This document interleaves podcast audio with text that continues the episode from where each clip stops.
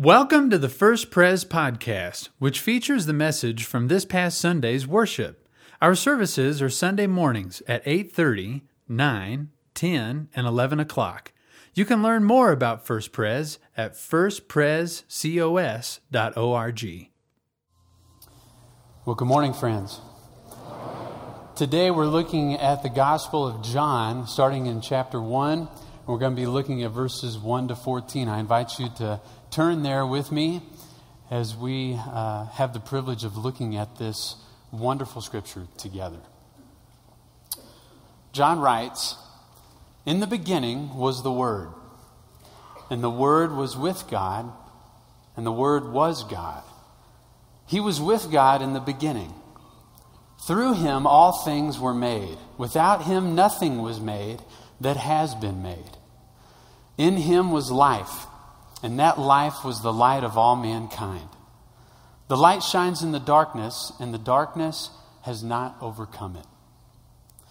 There was a man sent from God whose name was John. He came as a witness to testify concerning that light, so that through him all might believe. He himself was not the light, he came only as a witness to the light. The true light that gives light to everyone was coming into the world. He was in the world, and though the world was made through him, the world did not recognize him. He came to that which was his own, but his own did not receive him. Yet, to all who did receive him, to those who believed in his name, he gave the right to become children of God. Children born not of natural descent, nor of human decision or a husband's will, but born of God. The Word became flesh and made his dwelling among us. We have seen his glory, the glory of the one and only Son, who came from the Father, full of grace and truth. Amen. Heavenly Father, we thank you for your holy word. We thank you, Lord Jesus, that you are the living word and that you are able and ready to speak into the lives that gather here this morning. And so, Holy Spirit, we ask that you would tune our ears to hear your word, but that you would also align our hearts, Father, that we might walk in your ways. For we pray this in your holy name. Amen. Well, good morning. You might be asking yourself this question why is the worship leader leaving his post and coming out here and giving a, a sermon today? And I'm asking the same question. Um, in truth, I texted Tim this morning and I said, uh, Do you want me to wear a robe or, or not? And he said, If you feel like it, go for it. And I thought, Well, it's the first Sunday of the year, trying new things. Let's go for it. But in the beginning, we're talking about beginnings today, and it should be no shock to you that my opening illustration is going to come from the musical side of things, okay? So you know, in music, beginnings matter, don't they? Big Blue. Beginnings matter. Steve, you know this more than anybody. Steve, which by the way, aren't we grateful, is substituting for us while Jim is gone. We're grateful for you. Beginnings matter because at the first drop of the hand, that dictates how the rest of the song is going to go, doesn't it? Doesn't it?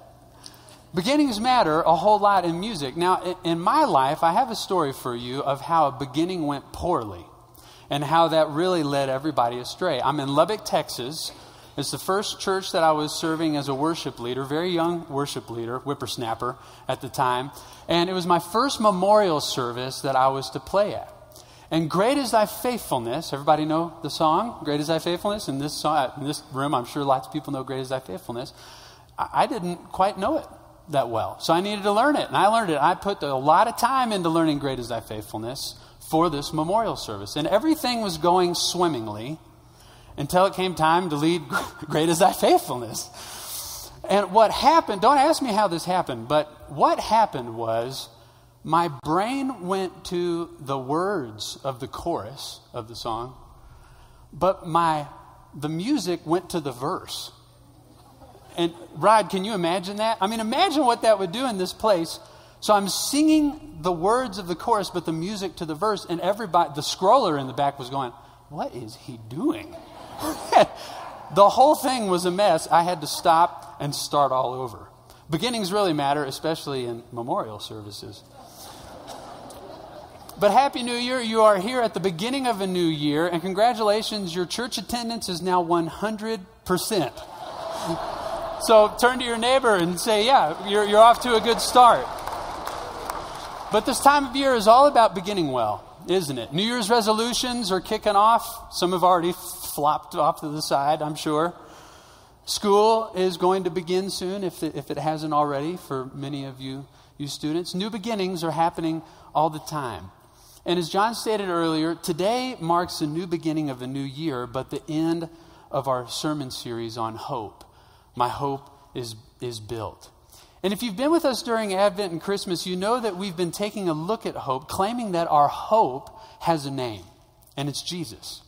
That's our hope. He is the solid rock which upon we stand. And if you were here last week, you heard Pastor Goodale talk about how true hope sustains us even when things get rough. And today, what I want to talk to you about is how our hope isn't just something that sustains us for this temporal life, but is something that sustains us forever, beyond this life that you and I live. We have a hope for eternity. And as we come today, what I want us to think about is this the kind of God you believe in determines the kind of hope you have. The kind of God, uh, uh, who you see him to be in your mind, determines the kind of hope you have. There are different kinds of hope. We saw that in the bumper video, didn't, didn't we? We've seen that all, all the previous month. There's different flavors of hope that shows itself to be like the phrases that were scrolled there, and I hope that there are enough trees on the tree, uh, uh lights on the tree. That's what that hope kind of comes out to be. Oh, I hope the year goes well out in front of us. But the hope that sustains us throughout life and beyond, the hope that your life and my life depends upon, is linked to a belief in who God is. So, this is why I'm so grateful that today we're going to be looking at the prologue of John, because John goes straight to the character of who Jesus is. And this is what we get to look at today. But before we launch into the prologue of John together, I want to take a look at the author for just a moment. I want to take a look at the Apostle John. Who is John? Well, on one hand, we know that John wrote this fourth gospel that we're peering into today, but he also wrote 1 John, 2 John, and 3 John. He's all over the New Testament. He also wrote Revelation, which is found at the very back of your Bible. And taking these things into account, we have a lot of gratitude to extend to John because he's responsible for much of our New Testament. But what I also want you to see today is John's proximity to Jesus. John is always close to Jesus. In fact, at the table, where later in John 13 we find this scene of what we're celebrating today, John is reclining up next to Jesus leaning up against the great I am himself. And when Peter, who's too chicken, I guess, to ask a question at some point, asks John, Hey, could you say this to Jesus? Jesus John leans back and whispers into Jesus, Jesus' ear. That's how close this account is. I want you to realize that these words that we're saying aren't these just these galactic things that some guy just thought it would be a good thing to communicate. No, no, no. This comes from a, a man who was whispering into the great I am's ear. And so here he is now, after witnessing Christ's life, the miracles, all the crucifixion, he had front row tickets to that. And he even had front row tickets of peering into the empty tomb himself.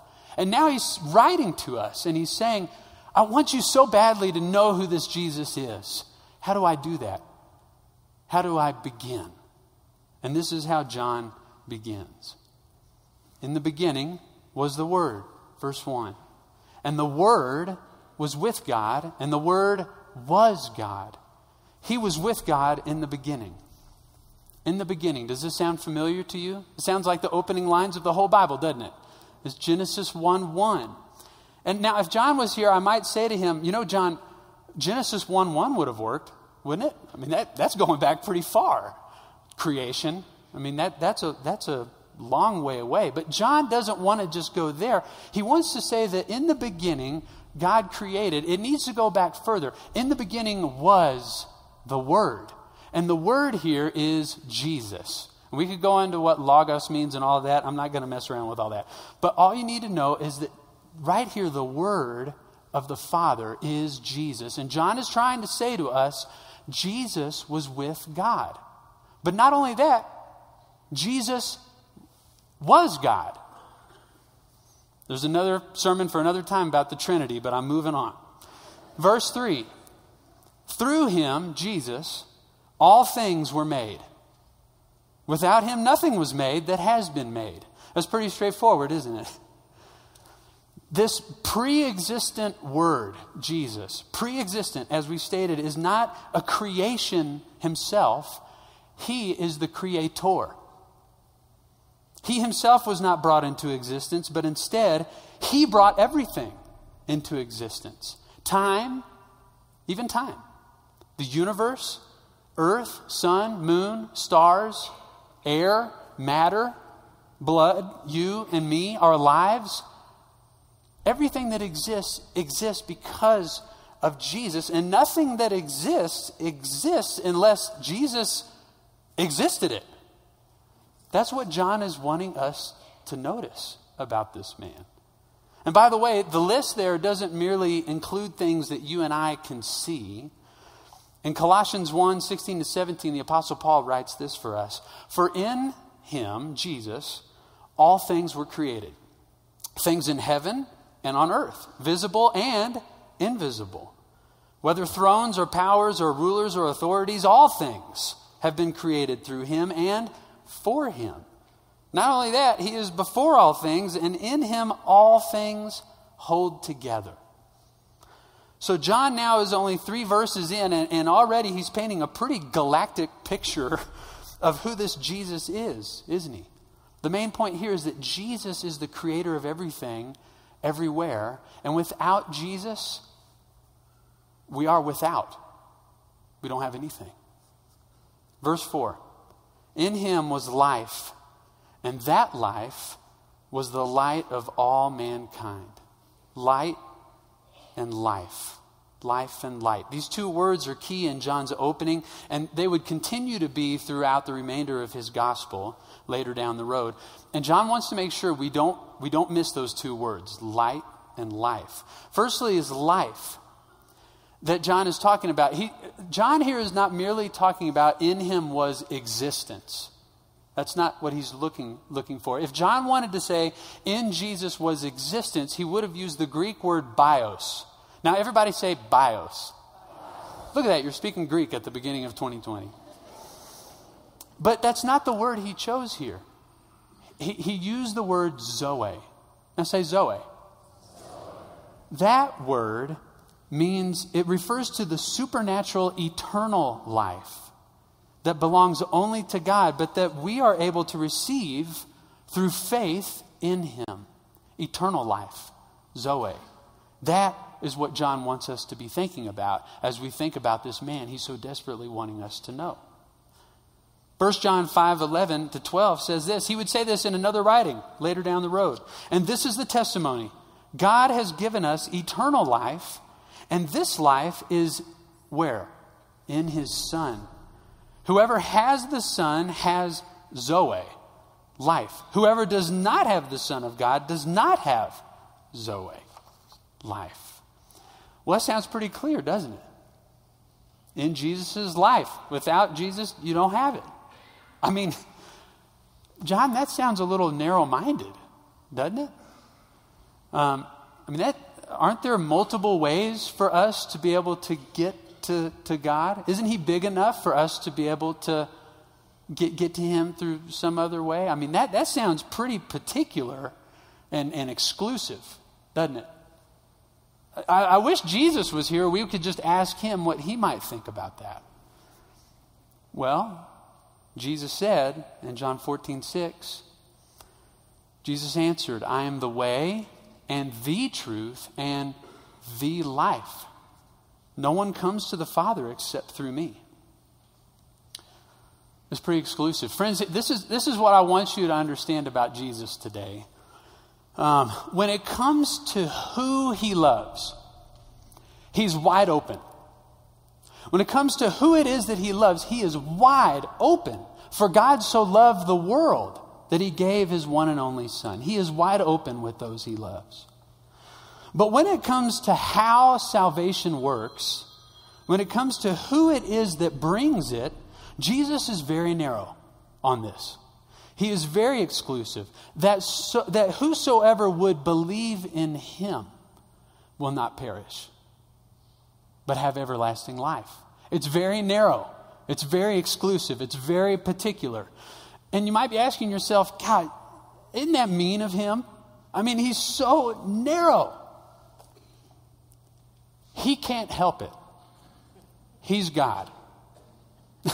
he can't help it. He's God. And God calls the shots when it comes to our being saved. Secondly, in him was life, and that life was the light of all mankind. So we're already talking about life. Now we're talking about light. Now, never in a million years would I have thought of myself as a scientist, and, and, I, and I still don't. I still don't. But sometimes when you're preparing for a sermon and that's a new thing that you're kind of used to, suddenly you think you're a scientist. And I started researching down a rabbit hole. And you know what? I found some pretty interesting things about light that I just wanted to bring before you here. Bioluminescence. Are you ready? Consider this there are trillions, not millions or billions, but trillions of cells that make up your body. Just look at your hand for a minute and just think about this. Trillions of cells. In one cell, there is a ton going on. a ton. In just the last second, there were over 100,000 chemical reactions that occurred in order for that cell to continue to be a cell. 100,000 chemical reactions. Now, there are these things called biophotons that are in the midst of your cell. And it is this self emulating light that comes from your cell that allows the cell to be working. And scientists are now believing that, that, that, these biophotons are to be responsible for the operation of our entire biological system. Wow! Isn't that amazing? Oh, oh you didn't come here just to get a science lesson, so why am I telling you this? Here's the reason light doesn't help ourselves be cells, and they don't have life apart from light. Now consider what Jesus said later down the road in John 8 12. When Jesus spoke again to the people, he said, I am the light of the what? Of the world. Now, that's not just planet Earth, he's saying, but the entire cosmos. I am the light of the entire cosmos, not just the light in between your cells, but the light of the entire universe. That is the light of who Jesus is. And without Jesus, we don't truly have life. We truly don't have eternal life. He is the way, the truth, and the life. And whoever follows him will never walk in darkness, but have the light of life. Friends, the kind of God you believe in determines the kind of hope you have. Can you see the picture that, that John is painting for us right now? He wants so badly for you to know who Jesus is, this one that he whispered into. I mean, he is God, he's establishing for this. He is the creator, he is life, and he is light. Now, light and life. Does that sound familiar to anybody? It should. Behold, our vision statement of our church, right? Now, while this uh, first Sunday of the year might be a golden opportunity for me to preach through the vision and mission of our church, I'm not going to do that, and, I, and thankfully I haven't, I haven't been asked to do that. Um, that's coming later this month at Vision Sunday, which you've heard about, and we want you to we want you to make sure you come for that. It's going to be really good, and it's important you're there. But I think this is a good opportunity in light of our vision statement and in light of who Jesus says that he is to say this Eternal hope for our city is and always will be found in Christ alone. The church simply gets to testify and point to that hope. That's our job. All we get to do is point. It's like what Fred and I were talking at one point. He's the sun, we just get to be the moon. That is our job as a church and nothing more. Tim Keller was in this very room uh, years ago for a Christian Life Conference. Tim Keller's a, a pastor of a, a, big church up in New York. And um, he was here, and I don't remember the question, but I remember what he said. Tim Keller said, If there are those who come to us looking for hope, and our answer to them is the institutional church, they will leave burdened. But if they come to us asking to give us the understanding and source of our hope, and we give them Jesus, they will be set free. They will be set free. Friends, our aim here at First Pres, yours and mine, see, you're the church. It is to testify and point people in the direction of where true hope is found. His light, His light shines in the darkness, and the darkness has not overcome it. If it is merely our light, our best efforts, or our energy that comes out in front, it's mere optimism. And it will not sustain those who come for real hope. So think about that as you being light and life for the city. You must point to the true source. Now, what I'm about to do here with the next portion of Scripture flirts with taking scripture out of context, so beware. No one shoot me here. But if you bear with me, I want to, I want to engage your imagination on this point, okay? Um, in this verse that is, that is before you now, the Apostle John is writing about John the Baptist, who lived his life as nothing more than a witness to Jesus. But what if John, what if John is looking back upon his life and he sees us? As a church. And he wants to say something about this church in downtown Colorado Springs. He wants to say something about Fred and Sally and Susan and all. The, he's wanting to say something about our lives. Can you imagine? What would this look like? There was a church sent from God whose name was First Pres. She came as a witness to testify concerning that light, so that through her all might believe. She herself was not the light, she came only as a witness to the light. Friends, can you imagine that? What are people going to say about us years and years from now? What are they going to say? What are we going to be here for? What is your life going to be here for? Can you imagine that? Who in, in your life needs the light and life of Jesus right now? It might be someone in your work or your family or in your neighborhood.